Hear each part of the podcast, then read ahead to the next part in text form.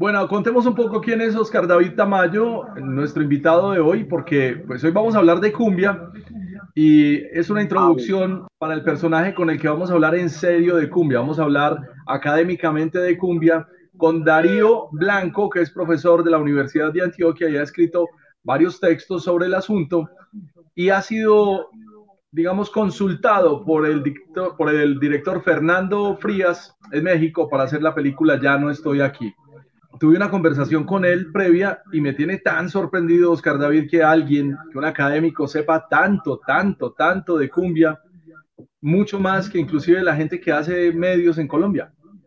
Pues a ver, el tema de la cumbia, eso es como, digamos, una imagen que yo podría ubicar ahí, es como los zombies, porque están renaciendo de su tumba. La cumbia, de alguna manera, últimamente la hemos visto muy publicada, el ITM, por ejemplo, ha hecho varias publicaciones, está este eh, tiene esta banda que se llama Porrosónico, que, Porrosivo, perdón, Porrosivo, que es profesora ya, es filósofo, ha escrito un libro extenso sobre la cumbia, está la gente de, la Universidad de Antioquia de música, este Ochoa, Juan Sebastián, que escribió el libro sobre sonido sabanero, sonido paisa. En fin, la cumbia está en el, ahorita está en, el, en, el, en la mira de la, de la academia, no es una cosa tan antigua.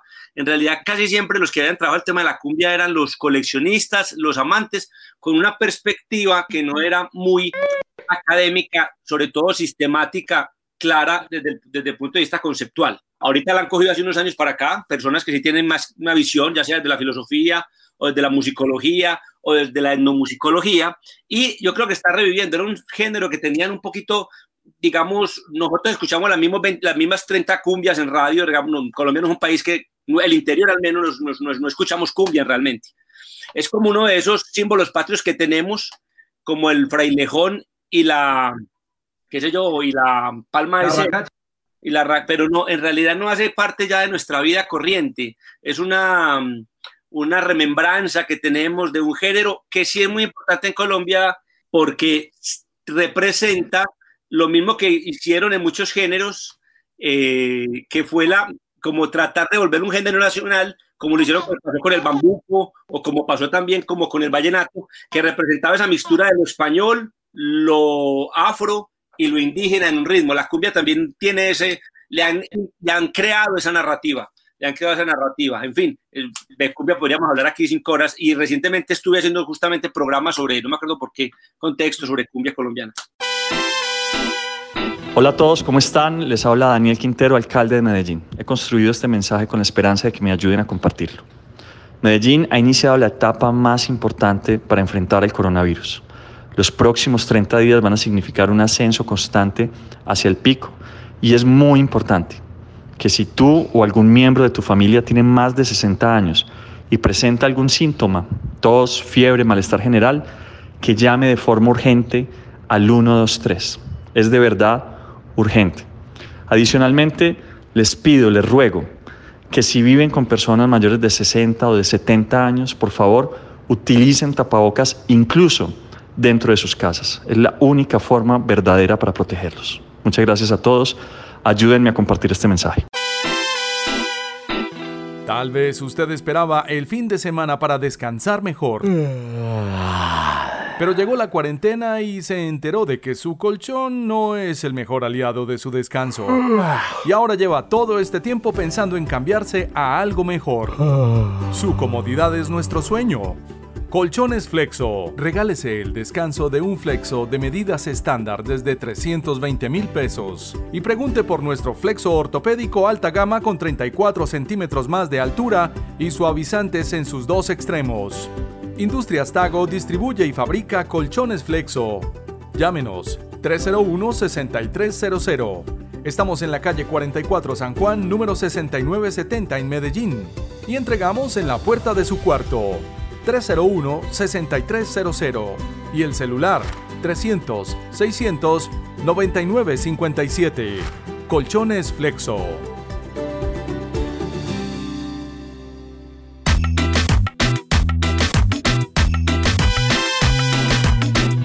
Y aquí estamos. Hace un par de semanas, yo diría que casi un mesecito, estábamos hablando de una muy buena película que nos encontramos en Netflix llamada Ya no estoy aquí y publiqué por ahí un blog que decía sobre esta película Ritmo de Cumbia Colombiana y cada vez se me hace más frecuente hablar de cumbia colombiana, eh, ya que no es una música ocasional de sembrina. Somos varios los que nos oponemos a que esta música solamente suene en la radio en Colombia como la banda sonora de acompañamiento desde el primer, el primer buñuelo de diciembre hasta el último aguardiente de enero.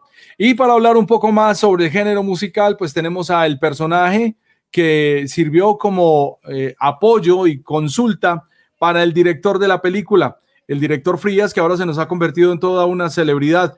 Para eso saludamos a Darío Blanco Arboleda. Darío, ¿cómo estás? Bienvenido. Muy bien, Gabriel, gracias por la invitación y para estar en tu programa en la casa.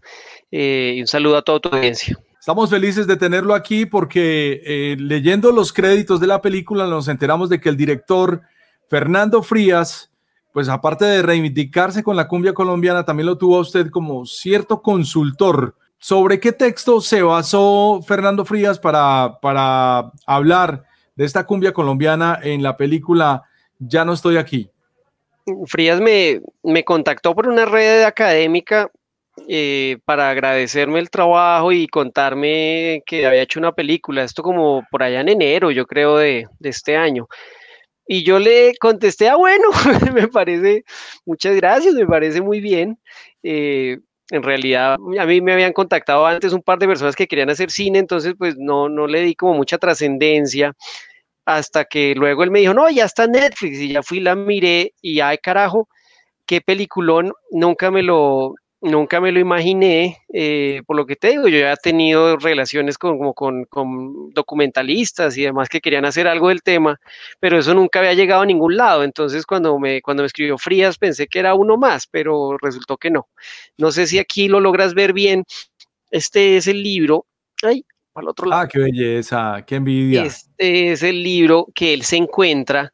Este es un libro que publica la Universidad eh, la Universidad Pública de Monterrey, que es, digamos, donde tendrías eh, escenario la película, que es la ciudad, digamos. Monterrey es muy parecido a Medellín, es como el Medellín de, México.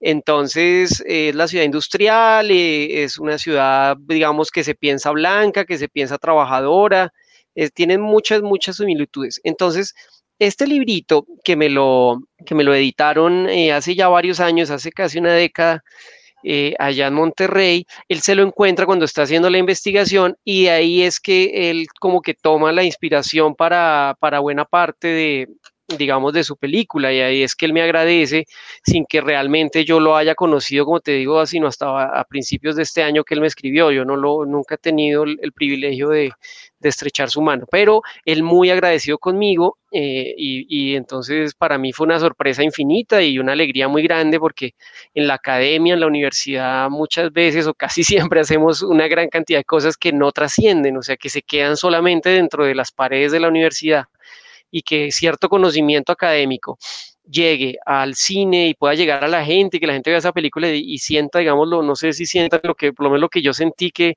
como una profunda eh, conmoción de ver, de ver como esas, esas escenas como también logradas y ese sentimiento como también plasmado, para mí fue una gran alegría. No, para nosotros fue más alegría no solamente escuchar la música, que vamos a hablar de ella también más despacio, de Lisandro Mesa o, o de Andrés Landero, fue encontrar el crédito suyo dentro de, los personajes que incidieron en la película.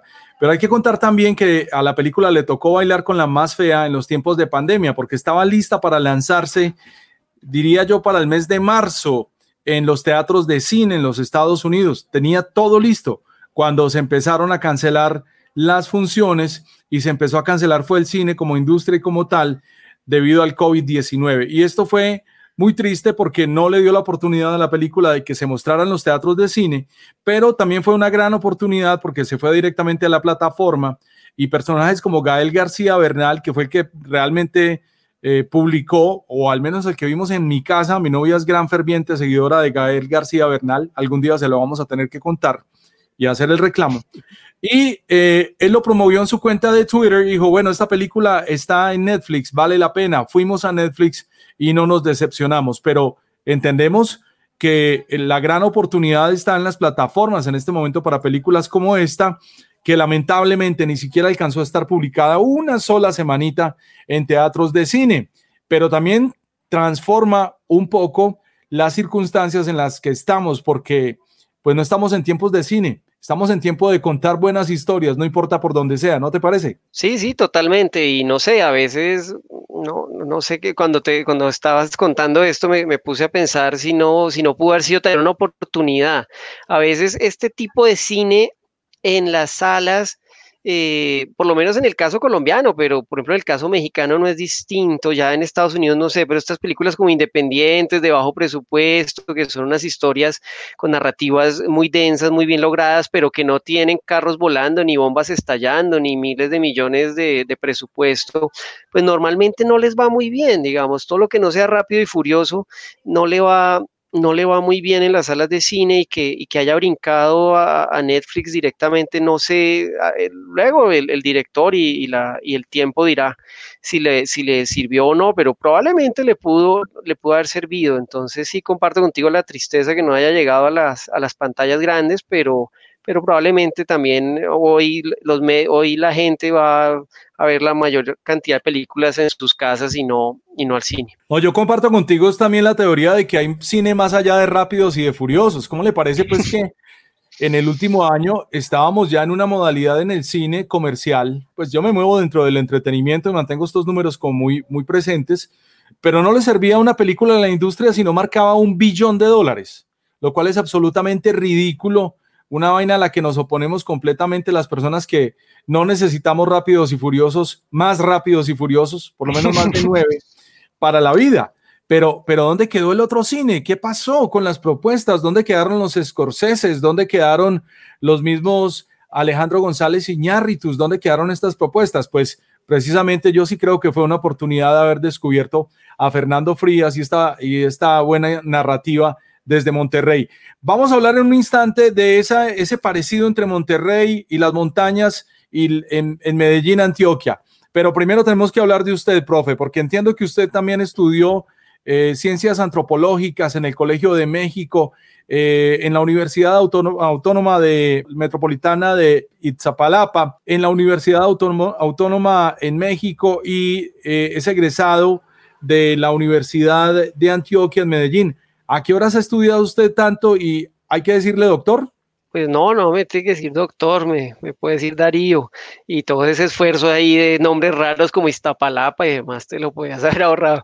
La, la, la historia es, es, cortica, digamos. Yo, yo estudié pregrado, el pregrado en antropología en la Universidad de los Andes, en Bogotá, y de ahí entonces agarré un hilito de mi tesis sobre, yo estaba viendo vallenato, trabajé vallenato, y a mí me, me, interesaba ver qué pasaba con el vallenato que estaba rompiendo clases sociales en ese momento, los jóvenes comenzaron a identificarse con el vallenato en los noventas, entonces de eso se trata un poco mi tesis de pregrado, y ahí haciendo ese trabajo me encontré con la pista de que en México les gustaba, en ese momento lo que yo encontré era que les gustaba el vallenato. Entonces me fui a hacer la maestría a Iztapalapa, a la UAM, Universidad Autónoma Metropolitana, para seguir como en el tema, porque me interesaba. Y entonces ahí me di cuenta que eso que llamaban aquí vallenato en México, pues no era vallenato realmente, era sobre todo cumbia, algo de porros también, pero sobre todo cumbia.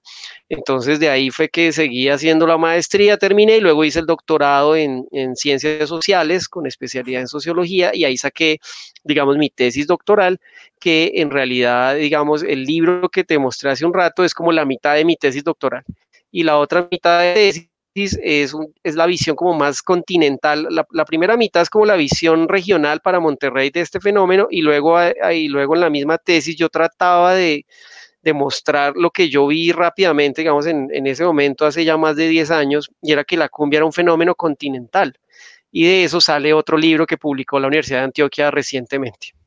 Bueno, vamos a tener que hablar de ese libro porque, por cierto, a la, a la, conversación que tenemos en este momento no me ha llegado y lo compré online y me quedé esperándolo para tener esta conversación, así que vamos a tener una segunda.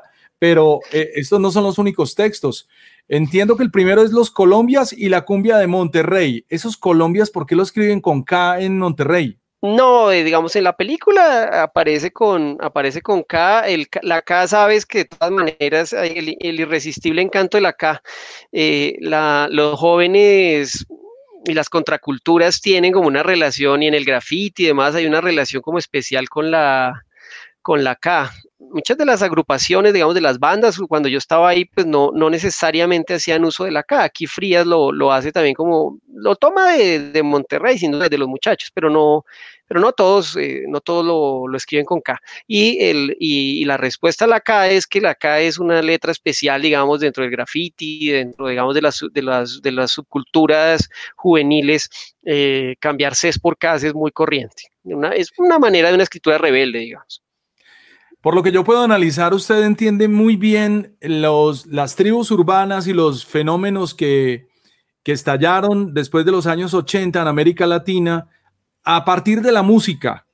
¿Qué otros géneros musicales ha investigado usted aparte del vallenato y de la cumbia? Porque también le veo artículos y capítulos de libros como Seis décadas de investigación antropológica urbana en Colombia. Hay uno que se llama Drogadictos, Ladrones, Asesinos y Putas y otro entre el esteticismo y el miedo. Eh, perdón, entre el esteticismo y el miedo, el cuerpo y las afectividades en Colombia. ¿Qué otros géneros ha investigado usted que le den estos argumentos para entender los movimientos jóvenes de América Latina tan arraigados y tan afinados en la música? Yo, yo en realidad he trabajado, digamos, sobre todo música caribeña colombiana, este, este tema lo he desarrollado todo este, todo este tiempo. Eh, pero ahí entonces uno necesariamente se da cuenta que todo esto está mestizado, todo esto está, digamos, relacionado una cosa con otra. Y, eh, y ahí, por ejemplo, el hip hop es fundamental. Digamos, eh, yo he trabajado sobre todo música caribeña latinoamericana, pero los jóvenes en Monterrey y en otros países, esto lo han mezclado con los géneros, digamos, de sus propias regiones y en todos lados, sobre todo eh, con sonoridades como el hip hop, que ha sido, que ha sido muy importante. Entonces, en, esas, en, en, esos encuentros y en esos mestizajes y en esas mezclas de estas culturas juveniles, pues eh, he, podido, he podido tener como, como avances. Eh, además, pues yo soy profesor entonces en la Universidad de Antioquia de, antropología y, y, como soy el profesor que trabaja música, pues todas las tesis que tengan que ver con músicas me van llegando a mí y eso pues de alguna manera te, se va volviendo como un acervo de conocimiento que, que vas, en el cual pues vas profundizando y te va, y te va sirviendo como para, para entender relaciones sobre todo. Y a la larga, eh, para nosotros, ah, bueno, tú decías el primer buñuelo de diciembre y el último guaro por allá en enero. un enero alargado, enero alargado. Eh, entonces a nosotros nos suena, nos suena cumbia a una cosa como muy de, muy de abuelitos de fin de año, de tradición, de patrimonio, pero para el resto de América esa cumbia está más relacionada con una cosa juvenil, con una cosa potente, con, insisto, con un hip hop, con una, una cumbia villera de denuncia, con, con otras, eh, unas cumbias hoy electrónicas muy, muy juveniles, eh, muy potentes, digamos, eh, para, para, para, para, estas grandes discotecas y todos estos raves. Entonces, entonces no es, en realidad yo creo que en Colombia hoy sabemos menos de cumbia que, y de lo que implica para los jóvenes que en el resto de los países. Yo creo que todos los jóvenes de otros países se sientan con cualquiera de nosotros a hablar de cumbia y nos pegan una tremenda atendida en, en canciones, eh, disqueras, años, eh, en fin, eh, tienen un, un, conocimiento muy, muy profundo de, de, nuestra música. Y así me ocurrió a mí todo el tiempo. Cada que yo me siento con alguien de Monterrey a hablar de música, me dan una, me dan una cátedra absoluta y me atienden en, en cuanto a música de nuestro país. Profe, yo soy DJ. No sé si sabías eso. me han tocado varios fenómenos musicales, especialmente bueno, he trabajado en cinco ciudades del país, pero pues me afinqué en Medellín hace 25 años, como la ciudad que más, me llamó la atención por los fenómenos musicales y culturales. Y, lo que usted está diciendo es muy cierto. La gente entre más joven, pues más pasión tiene y, y, más cercanía con estos géneros. Pero ¿no le parece a usted también que es un poco de apropiación cultural? Porque eh, lo mismo no pasa de allá para acá. Es decir, un fenómeno como el regional mexicano de los años 2000, que estaba reventando tan fuerte con bandas como el Recodo en los Estados Unidos, ¿por qué no se vio reflejado en la juventud de Colombia? Pero sí se vio reflejada fue la cumbia y el vallenato colombiano en Monterrey, México. O sea, tu, tu, pregunta y tu visión es como que nosotros los impactamos a ellos y ellos no a nosotros, o una cosa así recientemente.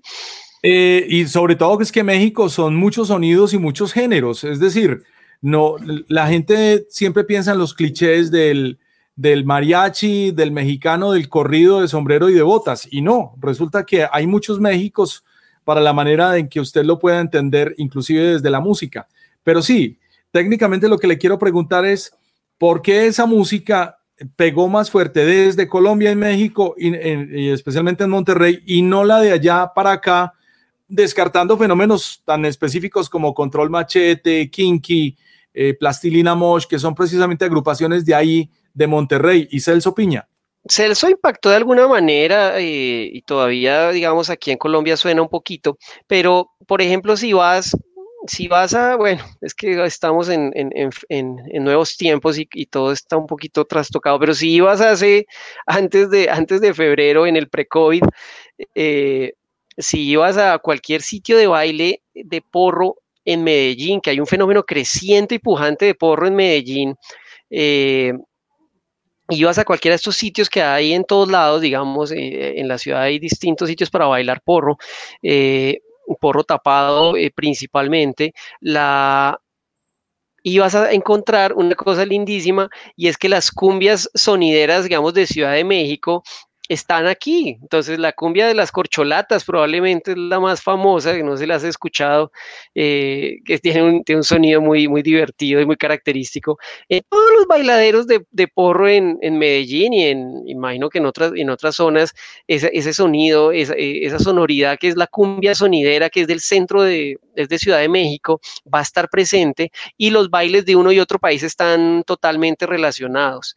Entonces, yo sí creo que hay como unos préstamos culturales permanentes, digamos, la, eh, un ejemplo mejor aún es si piensas la construcción digamos, desde los medios masivos, desde la industria cultural, de una categoría como la música popular en Colombia.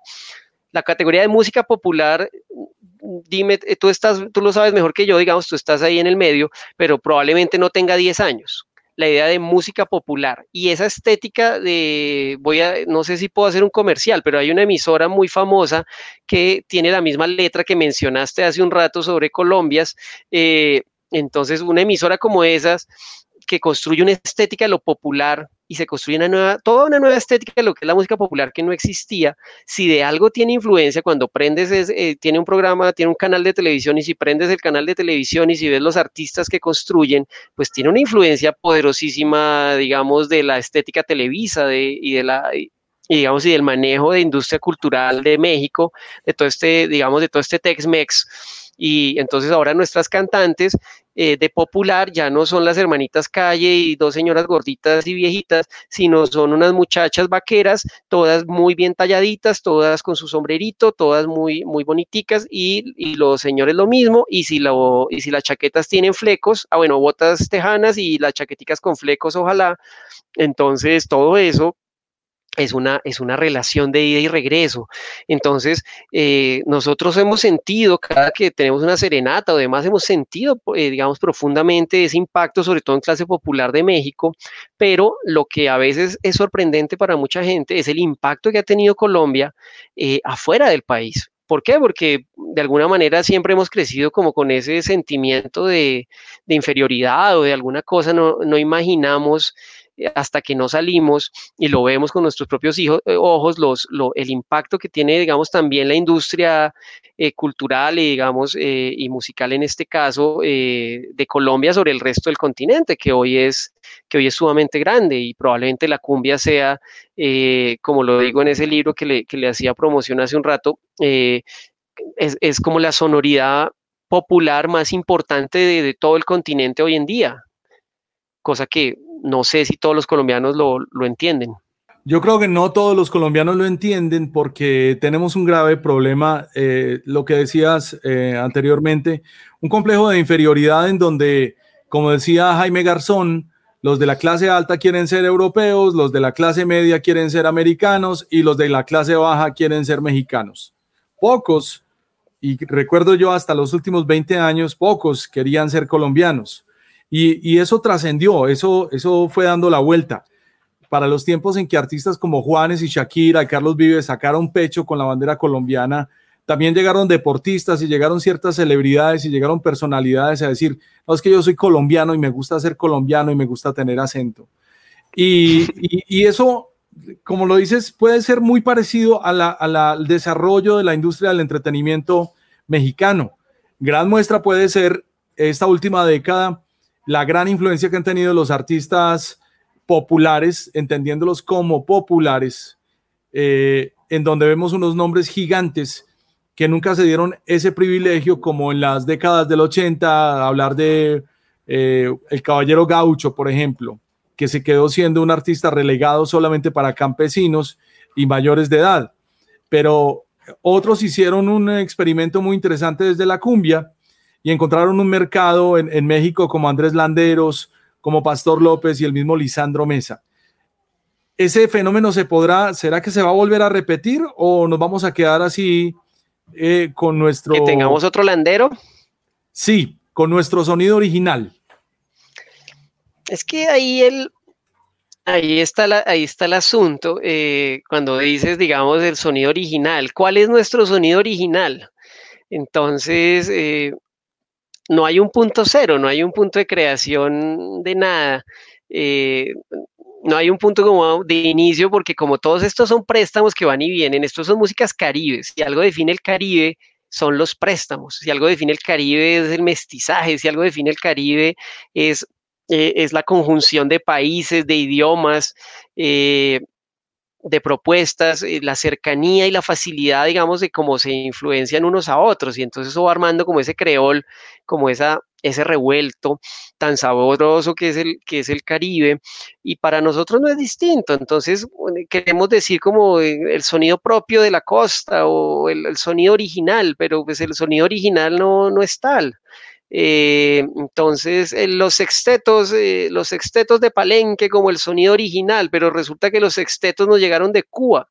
Y esos pelados de Palenque que a mitad de siglo agarraron los sextetos, les decían que, que, hacían con la música de ahí, que la estaban pervirtiendo, que la estaban contaminando, que eso no era, la, eso no era el folclore de, de, la zona.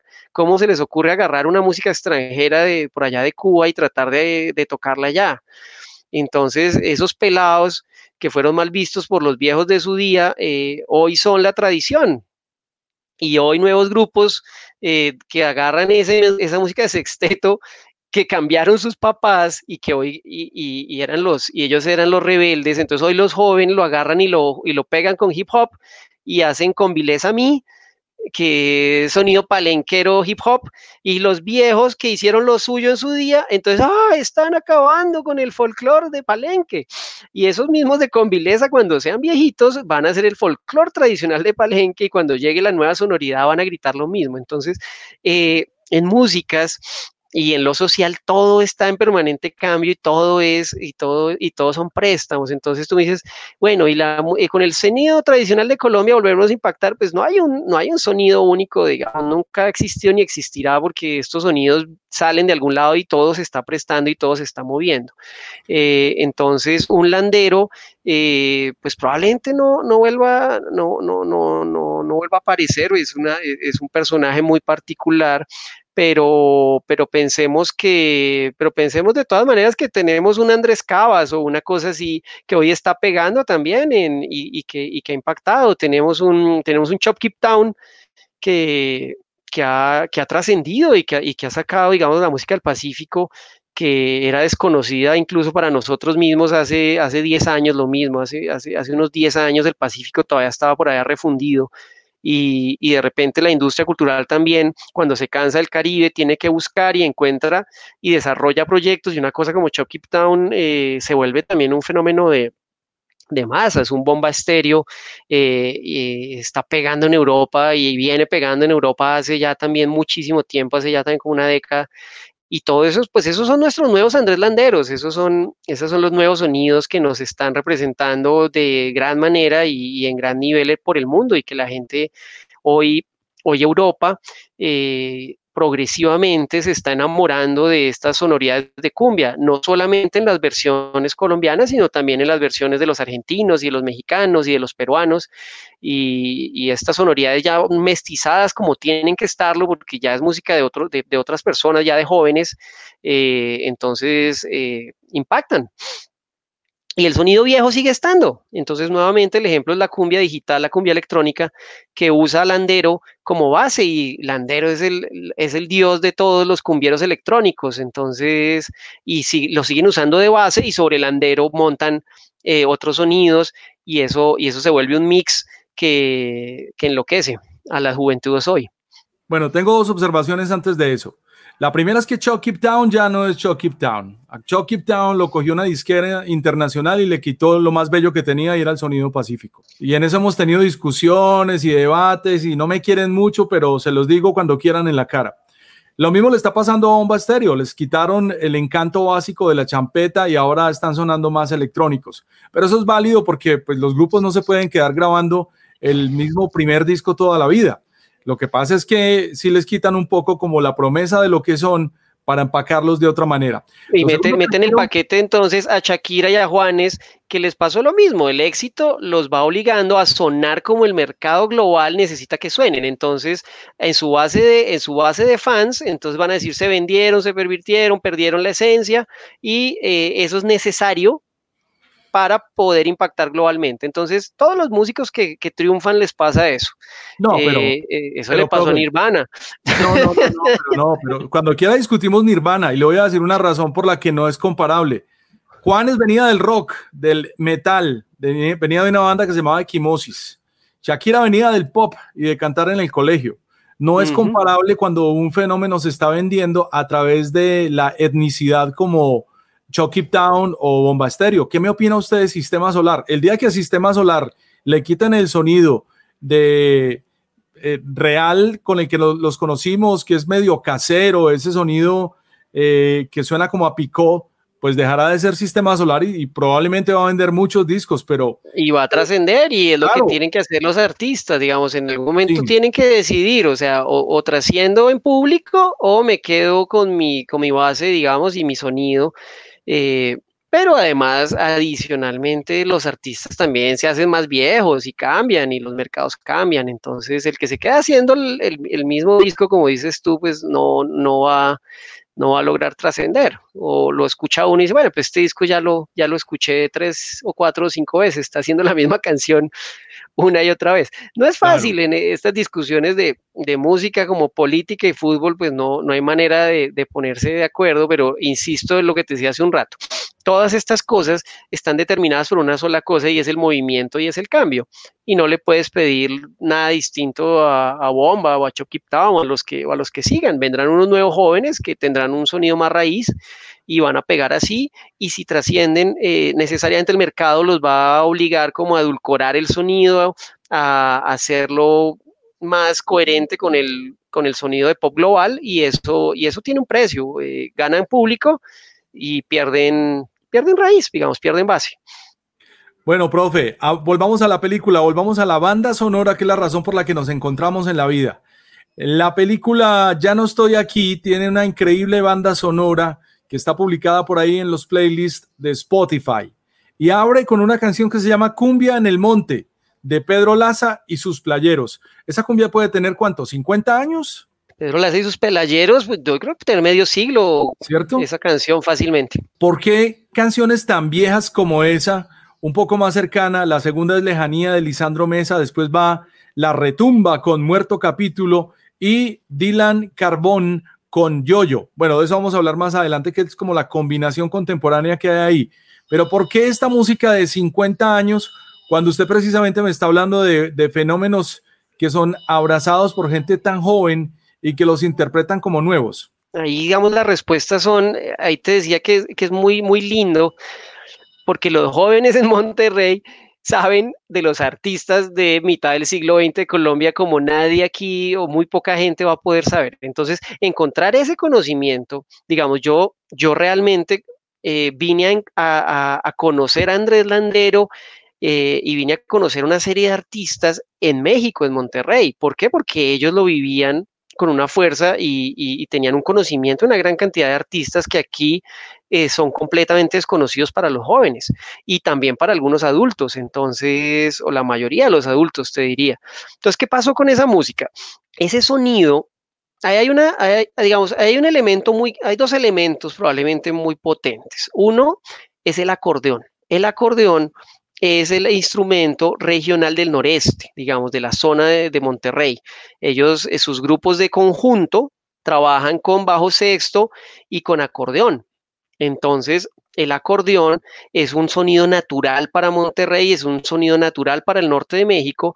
Y el otro elemento eh, son las letras de las canciones nuestras, de las canciones caribeñas. ¿Qué le pasó a la industria cultural de México en algún momento? Es que los sonidos campesinos desaparecen y, se, y terminan plegándose a el formato básico, digamos, comercial de amor, desamor, me muero, te amo y me muero, despecho y amor, eh, que es lo que maneja la industria. Entonces México, el formato campesino lo habían de alguna manera acabado eh, y, esta música que llega desde Colombia un poquito tarde también por lo que, por lo que no había, eh, digamos, no había gira de, no había gira de artistas bien establecida, las disqueras no tenían sede en México, entonces son unos discos que les van llegando graneaditos uno a uno eh, por, por cuestiones de, de, gente que se dedica al comercio de discos, les iban llegando. Entonces, ese sonido que les llega un poquito después tiene dos cosas.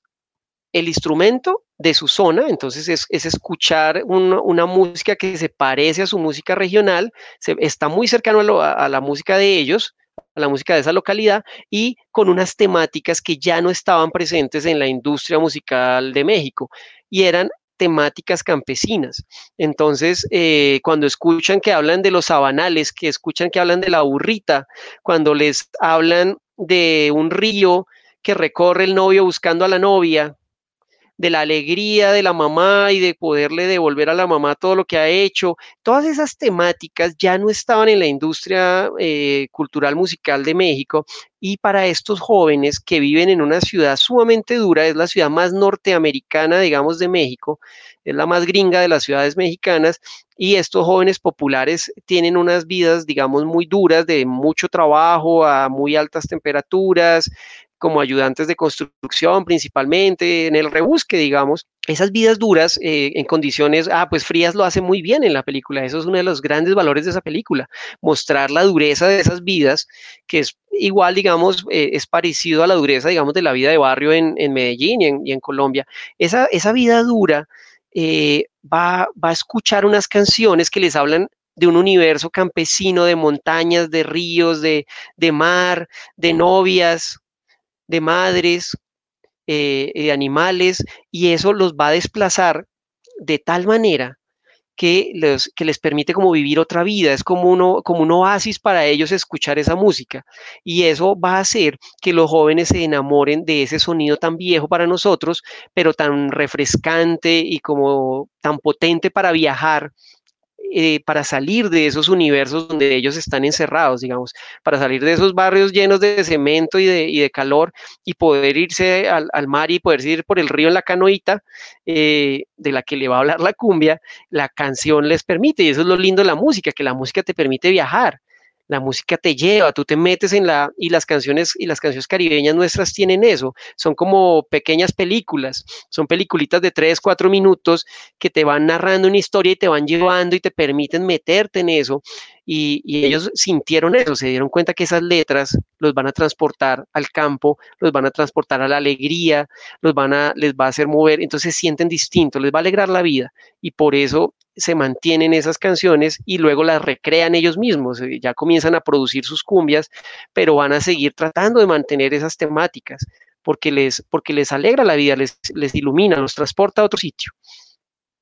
Profe, ¿cuál es su cumbia favorita? Eh, yo sin duda soy un eh, Monterrey y estos Colombias me, me cambiaron a mí y me, y me hicieron enamorar de, de Landero. Para mí Landero es, es Dios en la tierra. Y, la pava congona, yo creo que sin duda es como la pieza más potente que, tiene, que tiene Landero. Esa canción el que la escucha se da cuenta que no es cualquier canción y que no es cualquier cumbia. Eh, y cuando yo preguntaba eso a los músicos de, cumbia y de vallenato en Colombia y, a la gente que sabe acá, eh, me decían, no, es que, es que como está armado, digamos, la base rítmica y armónica de la, de la pava congona es distinta a todas las otras cumbias. Entonces, eh, entonces sin duda es una, es una canción muy especial que, ha, impactado, digamos, en todo el continente. Y, Landero como figura, digamos, no solamente esa canción, sino todo, toda la figura y la, y la, música de Landero ha impactado no solo en México, sino a, a través de todo el continente. Yo le quiero confesar que yo no sabía de la existencia de Andrés Landero hasta hace unos ocho años y me da mucha vergüenza como colombiano contar eso porque tuve un encuentro con la gente de un medio que ya no existe en la ciudad, se llamaba The Arepa. Eran periódicos que escribían ahí por, por entretenimiento. Un par de norteamericanos. Ah, sí, de pronto te tocó ese medio, pero en todo caso, estos dos muchachos hacían una narrativa de Medellín en inglés y para un público norteamericano y especialmente pues con el inicio de la oleada de todos estos norteamericanos que estaban llegando a la ciudad. Y una vez me invitaron y yo llegué con un par de vinilos, con dos o tres vinilos, porque íbamos a hablar de música. Yo me llevé un vinilo de Joey Arroyo, el de donde está Rebelión. ¿Y cómo le parece que yo no sabía quién era Andrés Landero? Oiga, me dio tanta vergüenza que en la grabación del programa empezamos a hablar y ellos hablaron de la pava congona y yo no conocía esa canción como colombiano, como DJ, como profesional, como adulto, como muchas cosas, me dio mucha vergüenza no haber podido responder asertivamente porque no tenía ni idea de quién era Andrés Landero. Y creo que eso le pasa a muchos colombianos. Desde luego, la mentalidad me cambió y hoy en día pienso que la pava congona es una cosa bellísima. Puede ser el himno nacional de la cumbia colombiana. Eh, por el lado de la pollera colorada, por ejemplo pero eh, Landero creo que es un artista que no ha recibido toda esa atención, todos eh, esos méritos que tenía en su propia tierra. Y por cierto, era muy bien recibido en México. Sí, sí, además, digamos, eh, Landero, te decías, piedra angular del nuevo fenómeno que es toda la cumbia electrónica. Entonces, Joe Stromer lo va, lo va a hacer famoso y hoy, digamos, en Europa, esa relación y, esa, y ese enamoramiento que tiene Stromer con, con, Landero va a llevar también a que los jóvenes de clases medias y altas, primero en Argentina, en México un poco y luego ya en Europa, en España, en Alemania, en Francia, tengan eh, en su experimentación, digamos, de cumbia electrónica, de cumbia digital, eh, a Landero como, la, como el gran referente.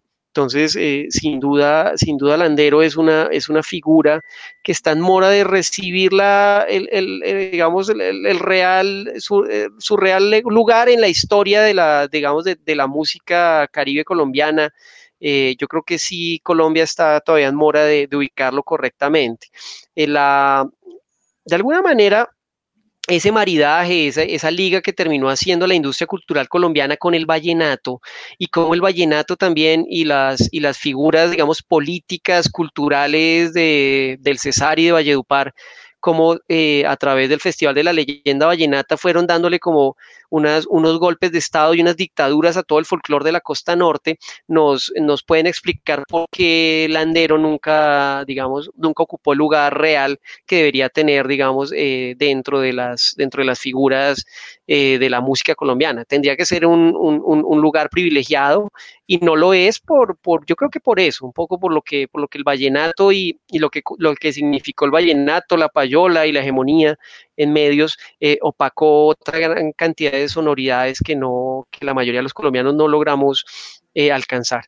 Frente a tu anécdota con los, con los muchachos de, de Arepa, eh, cada que yo me siento con, con la gente de, de, Monterrey, con los sonideros y demás, pues yo no sé dónde meterme, pues pongo cara de póker y trato de, y trato como de mantener la fachada, pero ellos me comienzan a disparar nombres y discos y, y, una cantidad de cosas, sobre todo, pues ya hoy algo entiendo, pero muy poquito, algo.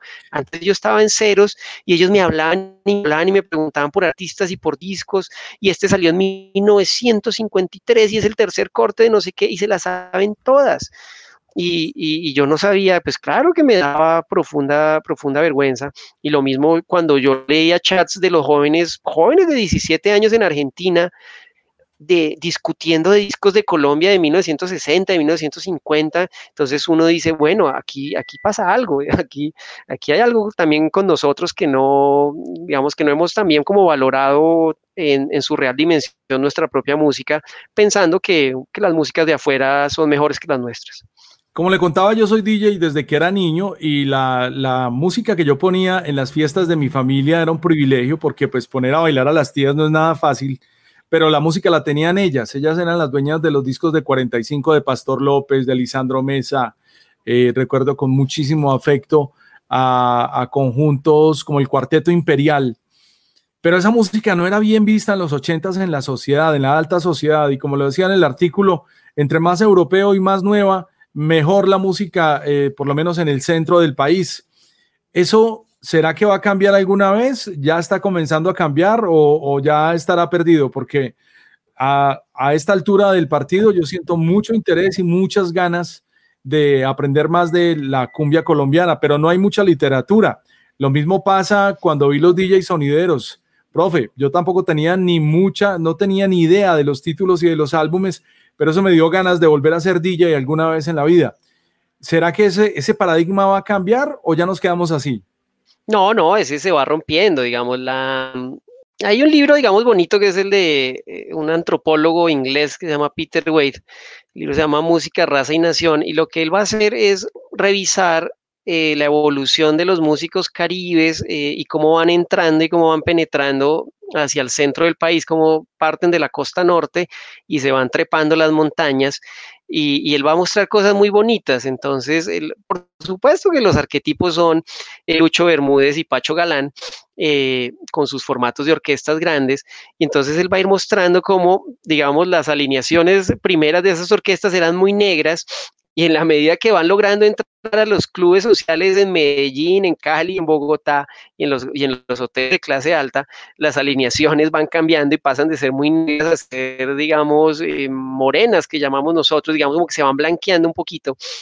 Y el sonido de alguna manera también, digamos, va, eh, va, va, a tener, va a perder una cierta fuerza o va a tener que ir negociando con los nuevos públicos. Y eso, y eso ha venido ocurriendo. Eh, entonces te decía que esto arrancó para mí con vallenato. El vallenato cuando yo era pelado, que yo era un, digamos, de pelado de clase media, en Bogotá, en una universidad privada, pues el vallenato no era música que escuchaba un pelado. Nosotros los pelados escuchábamos rock en español y escuchábamos, eh, digamos, un, digamos, un, rock fuerte o un, metal suave, que era lo que estaba de moda en ese momento, y, el vallenato, pues eso no, eso no, era, eso no era bien visto. Cuando, cuando yo era estudiante de antropología y yo, y yo escuchaba los vallenatos que comencé a escuchar, pues todos mis compañeros me miraban feo rápidamente la industria comenzó a, se crearon emisoras de vallenato, eso se fue, eso, eso se fue ampliando y, y ya hace mucho, pues ya en los noventas, eh, digamos, eh, avanzaditos los noventas, pues ya el vallenato es una música de consumo total para toda la sociedad, digamos, se rompe en clase social. Aquí, aquí es lo mismo. Poco a poco, eh, la industria va abriendo los espacios y las, y las clases medias y altas también van entendiendo el valor de nuestros, digamos, de nuestro folclore. creo que de alguna manera sí vuelvo a estos, a, los, a los ejemplos, a las discusiones que teníamos hace un rato con estos artistas grandes, con Keep Town, con, eh, no sé, con Sistema Solar, Cavas, todo es, todos estos grupos, cada uno, por supuesto, uno de los, el, más importante y eh, precursor probablemente en este, en este juego es Carlos Vives. Todas esas tareitas que cada uno va haciendo y que esas batallas que ellos van ganando, van sirviendo para los que vengan atrás eh, ir derecho. Entonces ya un, ya un bomba estéreo, ya un Chop Keep Town, pues no tienen, que, no tienen que batallar lo que tuvo que batallar Lucho Bermúdez y Pacho Galán, que tenían que entrar a los salones por la puerta de atrás, porque no podían entrar por la puerta del frente. Entonces, eh, sí, sí, esto se va rompiendo y se va ampliando. Y yo creo que cada vez más somos más orgullosos de nuestra música y de nuestra cultura y ya no nos da, ya no nos da vergüenza porque sobre mitad del siglo XX eh, estas músicas eran músicas de negros, eran, no eran músicas, hay unas notas en el tiempo, en la sección cultural de Antonio Brujes, eh, un, periodista defensor de la música, de la música, digamos, caribe, de la música negra, eh, diciendo los intelectuales de Bogotá y de las grandes ciudades todavía dicen que nuestra música son palos contra los palos, eh, sonidos como de palos y de simios, sonidos de, de, animales, y eso no es así, ya es hora de que nuestra cultura tenga un espacio dentro de la cultura colombiana. Y claro, en ese momento Colombia eran bambucos y pasillos, y todo lo que sonara negro era, no era, simplemente eso no era música, eso no tenía ningún espacio dentro de la representación nacional. Hoy la representación nacional eh, está pensada sobre todo eh, desde lo afro, desde el Caribe y desde el, desde el Pacífico. Entonces no podemos, ahí es innegable que ha habido, digamos, un, cierto avance. ¿Y a usted no le parece también que en el tiempo se fue perdiendo eh, la música también de cuerda? Porque pues también es colombiana, ¿no? Los pasillos. Pues era, la música colombiana. Sí, claro. Pero, pero esa música creo que ya se perdió del todo, ya ni siquiera las emisoras culturales la pasan. Eh, no, estoy, no estoy diciendo que lo lamento mucho, pero sí hubo un momento en que eh, sí había una predilección por ese estilo de música en, en, el interior del país. Era la música colombiana, era la que nos representaba como nación, pero entonces volvemos a, la, a, la, a, las discusiones que teníamos hace un rato en la entrevista, pero la gente cambia y, y las sonoridades cambian, pero de todas maneras hay, hay digamos, hay, hay propuestas que están rescatando, digamos, el tiple y, hay cosas muy loables, eh, nuevamente muy, muy criticadas a veces, pero para mí son fabulosas. Yo tengo también, digamos, un cierto enamoramiento con propuestas eh, como los, los Rolling Ruanas, o sea, ese sonido rockero en, en cuerda que ellos logran, es una cosa fabulosa, fabulosa eh, para mí eh, y, eso conecta a las nuevas generaciones con los instrumentos y con esa tradición, digamos, de, carrilera para, el caso de, Boyacá. Aquí también hay propuestas muy, muy loables, donde, donde, insisto, el tiple o ciertos sonidos tradicionales eh, se, fusionan con, sonidos contemporáneos y, de alguna manera se mantiene viva la música, porque no podemos imaginar que estemos escuchando a Garzón y Collazos o que los pelados hoy estén, digamos, alelados con Garzón y Collazos, porque Garzón y Collazos tenía un sentido en el momento en que se produjeron esas canciones, pero hoy a estos pelados pues no les dice, no les dice mucho, pues entre otras cosas porque no lo conocen. Sí, es el otro problema, porque no hay quien se los presente. Bueno, profe, estoy encantado de esta conversación, espero que volvamos a encontrarnos para hablar de música eh, momento favorito de la película eh, Ya no estoy aquí. De pronto alguno relacionado con alguna de las canciones. ¿Qué, ¿Qué, opina usted cuando suena, por ejemplo, Te llevaré de Lisandro Mesa? La mejor escena, no sé, yo, yo estaba como muy emocionado y cuando uno se emociona no, no piensa, o no, sí piensa, porque la emoción y el pensamiento están unidos, pero, pero estaba, pero estaba como tan emocionado. Pero hay un, hay un par de escenas donde una es en la fiesta que, le, que, le, que él pide poner la música y delante de los otros comienza a bailar y luego lo golpean por bailar eso, y otra es él bailando en el metro, eh, las dos escenas en Nueva York eh, que me parecieron eh, muy bien logradas. Lo mismo, el baile en el cerro, digamos, esto es el cerro de la Loma Larga, así se llama ese cerro ahí en Monterrey. Hay una escena donde está la banda y están en el cerro y comienzan todos a bailar. Esas escenas me, para mí fueron como las mejores porque mi trabajo, digamos, como antropólogo era acompañar estas bandas de muchachos y filmarlos y tomarles fotos y de alguna manera me desplazaron 10 años en mi vida, ver cómo bailaban, están muy, muy bien recreadas, muy bien logradas, la ropa, esa ropa que, que aparece en la película es la ropa que usaban estos pelados, idéntica, exacta, yo tengo fotos con esas mismas vestimentas de los 80, entre otras cosas porque muchas de esas fotos que yo tengo son de sociólogos y gente de Monterrey que también me las compartieron y que estaban trabajando con ellos en esa época. Entonces, eh, Frías las, las usó, o sea, tomó esas mismas fotos y, la, y, seguramente la gente de vestuario rehizo mucha de esta vestimenta y esos bailes están muy bien recreados, así, así se vive, digamos, en Monterrey y los pasos que él hace y demás están muy, muy bien logrados y la emotividad, la fuerza, eh, la emoción con que, con que se vive, eh, para mí fue como la mejor parte de la película. Pues Juan Daniel García Treviño, el actor principal de la película, dice que él no sabía bailar al inicio de la, de la película. Eh, sabía tocar, pero no tenía como la menor idea de, cómo bailar cumbia. Y otra cosa que me llama mucho la atención, pues ya será para discutirlo en otra ocasión, es la cinematografía de la película, cómo logran pintar esas serranías de Monterrey y uno siente como que está viendo en el trasfondo también a Medellín, porque somos como de lo mismo, ¿no?